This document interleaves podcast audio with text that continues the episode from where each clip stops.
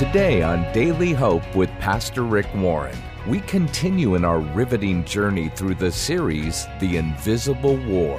In it, we'll explore the unseen world of good and evil and see how it impacts our day to day existence. Join us for eye opening biblical insights into the spiritual dimensions that influence our lives in ways we never imagined. Right now, here's Pastor Rick Warren with part two of a message called Making the Hard Changes in Me.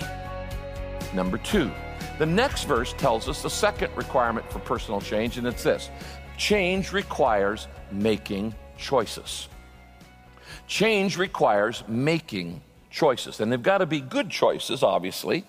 But what I'm saying here is that it's not enough just to want to change. It's not enough to just desire to change. It's not even enough to just say, I've got a dream of changing. I've got a dream of being something else. Dreams are worthless unless you wake up and actually act on them.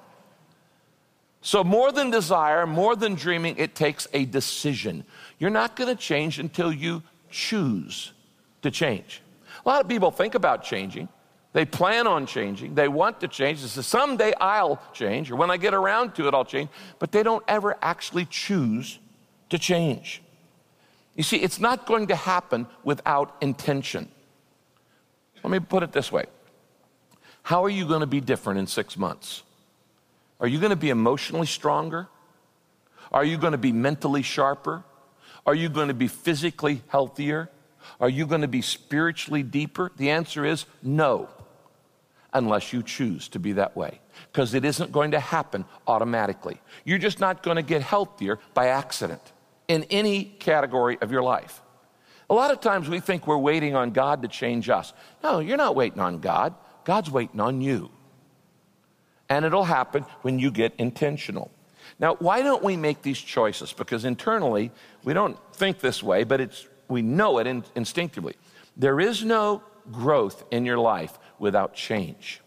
And there is no change without loss. You got to let go of some old stuff. And there, there is no loss without pain. It's like being a, a, trapeze artist in a, in a circus. If you fly out on the trapeze bar and you're out there over the, you know, uh, you know, thousand feet up from the ground or however many hundreds feet it is, you've got to let go of one bar and grab onto the other to get to the other side. Now, if you think I'm going to swing out and I'm going to grab onto the other bar without letting go of this one, what's going to happen? Stuck in the middle with you. and pretty soon you get tired and you let go and you're falling. Some of you are stuck in the middle right now because you haven't learned how to let go. That's a choice. And that's the second thing that God says you got to do. Look at this next verse, verse 22. He says, throw off, that means get rid of, let go, throw off your old evil nature and your former way of life, all those bad habits and patterns and the defects, which is rotten through and through, full of lust and deception. All that stuff where you've been telling yourself it's okay, but it's not okay because it's really messing up your life. He says, throw off that old nature. Now, we, we spent an entire message on this last week, talking about your old nature. And if you missed that message, you need to go back and listen to all three in this series that we've built on so far. Each of your parents gave you 23,000 chromosomes. And because your parents were imperfect, they gave you some of their imperfections. Have you noticed that? Have you noticed the older you get, the more like your parents you get? Okay? And, and so, and since we all came back from originally from Adam and Eve, then what's going to happen? It means from Adam and Eve, there has been a sinful tendency, a old nature that in all of us, that we want to do what we're not supposed to do. And growing up, you're told, now don't touch that stove, it's hot. And what do you do? Mm. It's like you see a sign that says, wet paint, don't touch. What do you want to do? You know? And it's like when I was growing up, my mom would always say, no, Ricky, I don't want to hear a peep out of you. Every bone in my body wanted to go peep. okay? Why? That's the old nature, the tendency to say, nobody's going to tell me what to do. I'm my own boss, I'm my own God. And, and, and, so we have part of the, the, the, defects come from you from three. Part of your defects are biological, some of them are sociological, and some of them are theological. Some of them are nature and some of them are nurture. But some of them come from circumstances, some of them come from choices, and some of them come from your chromosomes. Doesn't really matter where they come from, you need to deal with it. Okay? I want you to write this down. Genetics explain my inclinations, but they don't excuse my sins. Genetics explain my inclinations, but they don't excuse my sins. Just because I have a natural inclination towards something doesn't mean I should do it and doesn't mean it's necessarily good. I can have all kinds of self destructive inclinations. In fact, we all have those in our lives. For instance, I might be born with a natural inclination to get, get angry. Some people, it's real obvious, have a harder time with anger than others. They're just born that way. They come out of the womb chomping on a cigar, saying, I dare you, you know? Okay? And, and, and some people are just predisposed to get angry, other people aren't. You have fears and you got other problems. But, but, let's say I've got a natural inclination to get angry. That doesn't excuse me to just go abuse everybody, verbally or physically. There's no excuse for that. Some people are born naturally motivated and they're ready to take on the world from day one. And other people aren't born with a lot of motivation. And it's kind of like, let it happen. And I may be born with a natural inclination to not really do a whole lot, but that does not excuse me to do nothing with my life and just be lazy. I may be born with a predisposition or a natural inclination to be addicted to things. I might have an addictive personality, and I, I, tend to get addicted to television or food or drugs or alcohol or sex or pornography. Or eh, I might have a natural inclination, an addictive personality. Some people do, but that does not excuse me to go act it out. Just because I have a tendency or a desire or an attraction or an affinity or a predisposition does not mean that I should act on it. Now, it, genetics explains my inclination, it does not excuse my acting out or my sins. Now, here's the good news, and we talked about it last week. Once you become a believer, you have a new power in you that is greater than those old tendencies. And that power is the Holy Spirit. You see, in changing the defects in your life, God has a part and you have a part. It's not all God and it's not all you. It's kind of like growing up physically. Growing up physically, there are some things you could do that would help you grow, like eat right, sleep right, exercise. But there are some things that are totally out of your control. No matter how much you eat, sleep, and exercise, you didn't get to choose how tall you're going to be. God chose that. You didn't choose your bone structure. And, and so part of your physical growth was God's responsibility, and part of your uh, physical growth was your responsibility. The same is true with your spiritual growth. God has a part, and you have a part in your spiritual growth. Now, notice this next verse. This explains it. Philippians chapter 2. Continue to work out your salvation with fear and trembling. For it is God who works in you to will and to act according to his good purpose. Now, I want you to circle the phrases work out and work in. This is the balance. There's a working out and there's a working in when there, you want to make changes in your life. The working out is your part, and the working in is God's part. We are to work out what God is working in in our lives. Now, I want to explain this verse in detail because I don't want you to misunderstand it. Continue to work out your salvation. Notice it doesn't say continue to work for your salvation. It says work out, not for. Nowhere in the Bible are you told to work for your salvation. You cannot earn your way to heaven. You cannot buy your way into heaven. You cannot deserve your way into heaven. It is a gift. And the Bible says in Ephesians 2 8 and 9, for by grace, God's gift, we are saved through faith. And even that is not of ourselves, it is the gift of God, not of works, so nobody can brag about it. In other words, you cannot work your way to heaven. You cannot earn your way to heaven. The Bible says over and over, it is a free gift. But once you have received that gift that you did not earn, then you are to work out your salvation. Not work for, but work out. What does it mean to work out? Have you ever done a workout? Some of you obviously know. Okay. Have you ever done a what do you do at a workout? When you work out, you go to a gym, and when you go to a gym, you don't go to invent muscle. You go to develop the muscle God already gave you. You cannot create a bicep out of nothing. But when you go and you work out in a gym, you are developing the muscle God gave you. And when you work out your salvation, you're not getting your salvation, you are developing, you're cultivating, you're understanding the salvation God gave you. Does that make sense? Work out does not mean work for, it means you develop what God has already given you. My wife, Kay, loves to do um, jigsaw puzzles and she'll buy one of these thousand piece jigsaw puzzle and she'll come home and about half the time she'll throw it out on the kitchen table and it's just a jumble of mess. And then her job and she enjoys doing this is to work out the puzzle. Now when you work out a puzzle did you create it? No you're just putting it together.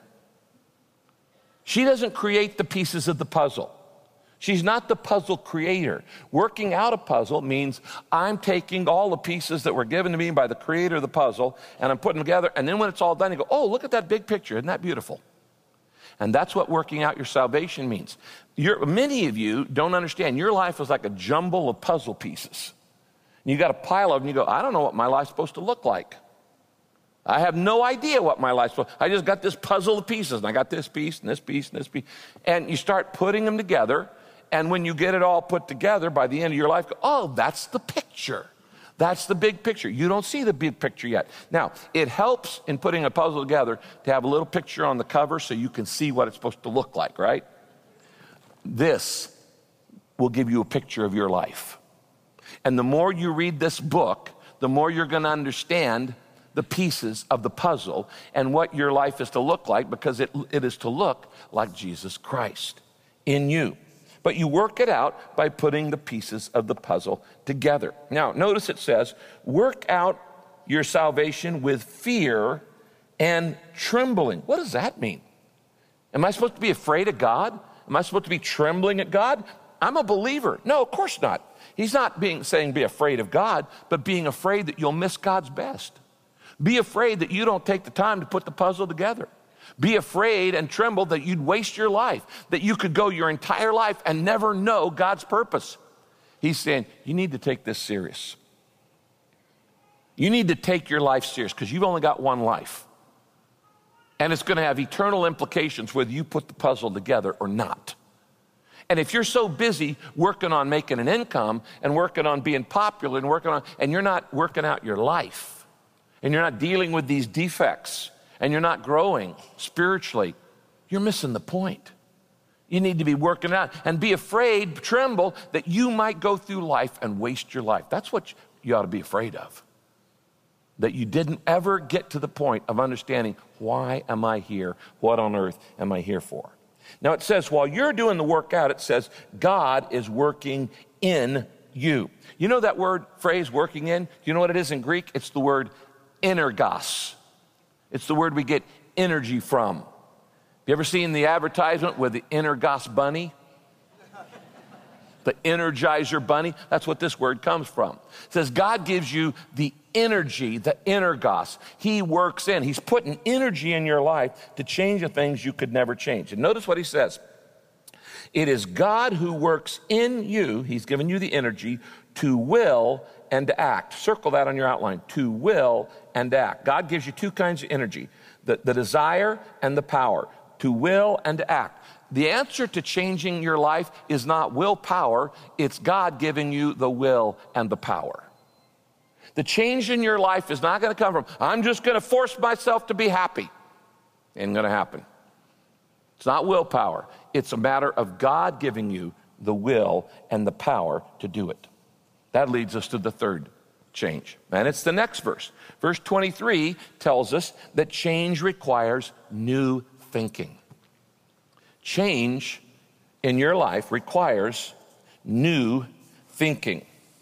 Now, we've talked about this a lot, and we're going to continue because the battle for sin in your life and the battle for the defects in your life, for, so you can kind of be a better person as time goes on, always is a mental battle. It starts in the mind, it's won or lost there. Let's see, how can I say this? You aren't what you think you are, but what you think you are. You aren't what you think you are, but what you think you are. The Bible says, as a man thinketh, so is he. The Bible says, out of the issues heart are the issues of life. That uh, you, you, the way you think, we talked about this many times. The way you think determines the way you feel, and the way you feel determines the way you act. If you want to change the way you act, you don't like the way you act in a crowd.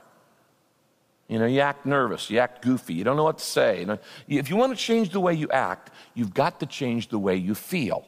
Because if you're acting nervous, it's because you feel nervous. But if you want to change the way you feel, you've got to change the way you think. You can't focus on the feeling. You can't fight a feeling. You can't force a feeling. But you can change the way you feel by changing the way you uh, think because every feeling is determined by a thought. Now, if you say, I'm not acting very loving to my wife because I don't feel very loving to my wife, you need to change the way you think about your wife. And that is a choice. You can't control your feelings, but you can control your thoughts. And if you change your thoughts and you start thinking loving thoughts toward your husband, toward your spouse, toward whoever, it's going to change the way you feel, and that's going to change the way you act. Now, this is what the Bible says in verse 23 there must be a spiritual renewal of your thoughts and attitudes. You're not going to change until your thoughts change, until your attitudes change. This is why a daily quiet time is important. Why every day you need to spend four, five, ten minutes at least where you get alone with God for five minutes and you sit down and you be quiet and you open the Bible and you read the Bible a little bit and you talk to God about whatever's on your mind. That's called prayer. You listen to God through the Bible. You talk to God in prayer. You just be quiet. You say, God, is there anything you want to say to me?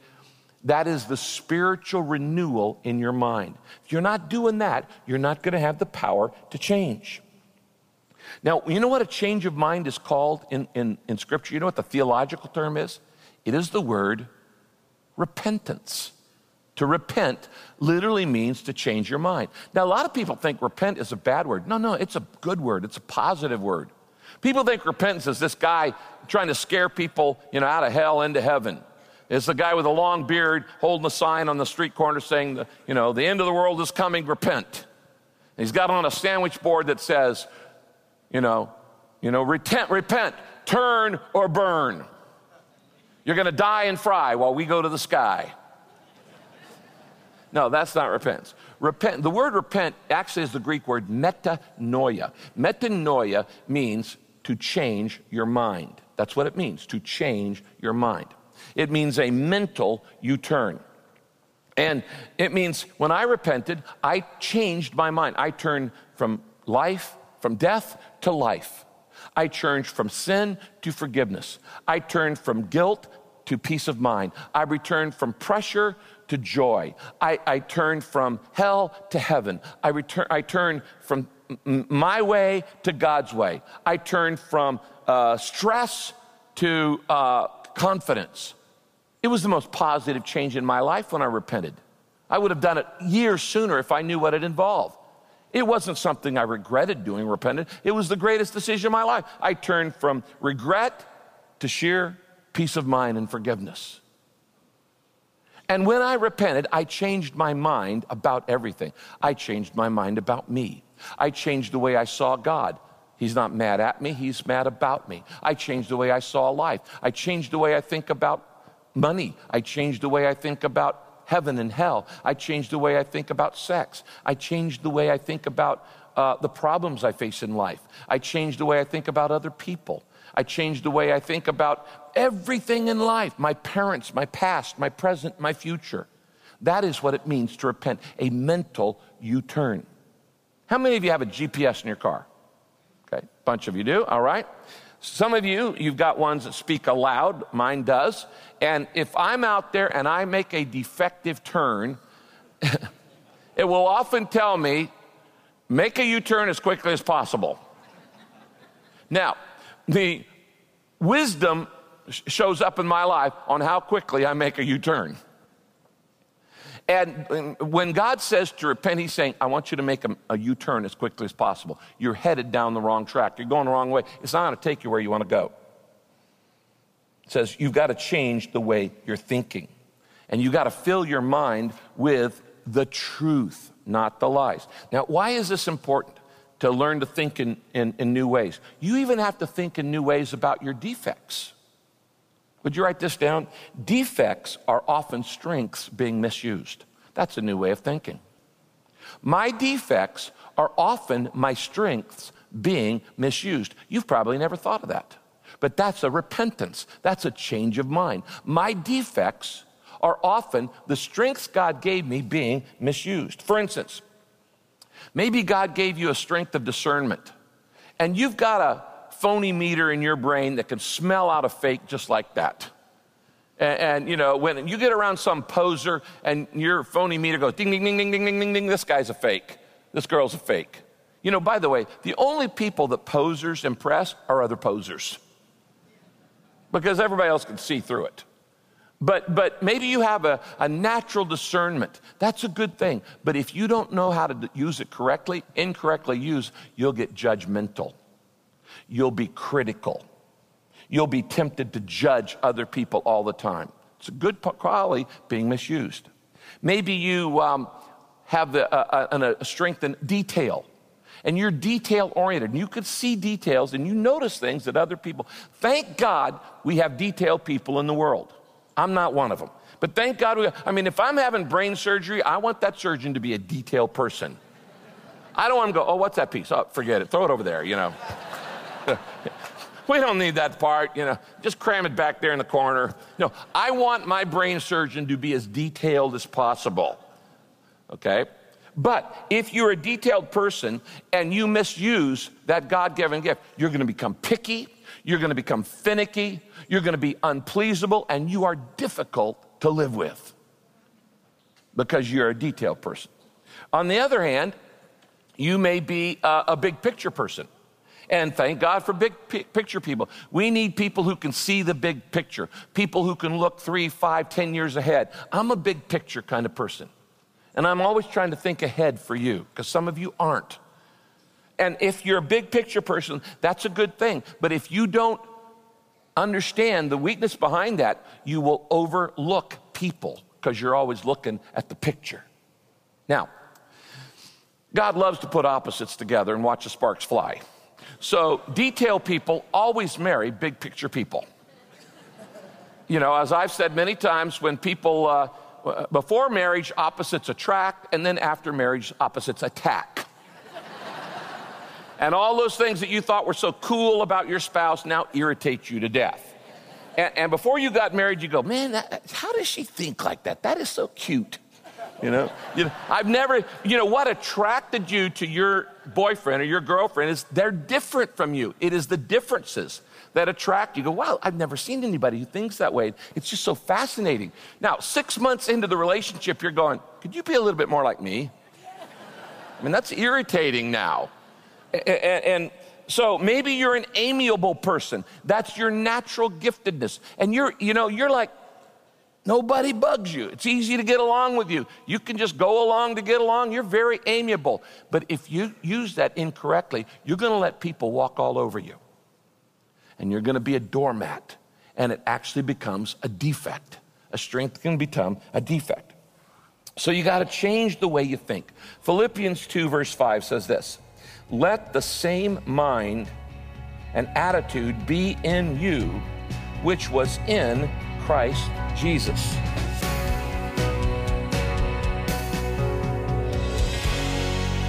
You're listening to Pastor Rick's Daily Hope. We're so happy you've chosen to study along with us today. Why is everything in life so hard? Why does the right thing often feel like a battle? It's because every day there's a spiritual war raging all around you. Here's Pastor Rick to tell you more. You know, we all face temptations every day. It's a spiritual battle that takes place inside us, and it makes us vulnerable, particularly if we don't know how to fight it. To overcome temptation is absolutely essential that you know the tactics that Satan uses to trip us up. And it's vital to learn the biblical defenses that God gives us. He has told us in His Word how to handle and how to manage the attacks of Satan. Now, in order to help you learn how to respond to the predictable patterns that Satan uses to tempt you, I've created a study kit called The Invisible War Winning the Battle of Temptation.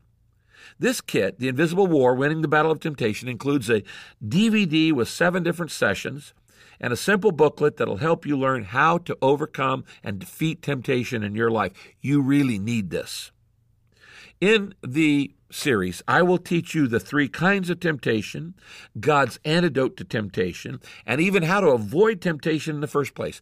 It is a study guide that you can use by yourself, but you'll actually get more out of it if you'll gather a small group of friends together and study it together as a small group. Now, I want to send you the Invisible War Winning the Battle for Temptation Study Kit as my gift to say thanks for your support of Daily Hope with your financial gift. You know, we can't do this without you. And your generosity helps us take the hope of Christ into places all around the world, and now to places that have no Bible, no believer, and no body of Christ. Go to PastorRick.com right now to get your copy. That's PastorRick.com. Or you can just text the word HOPE to 800 600 5004. That's the word HOPE to 800 600 5004.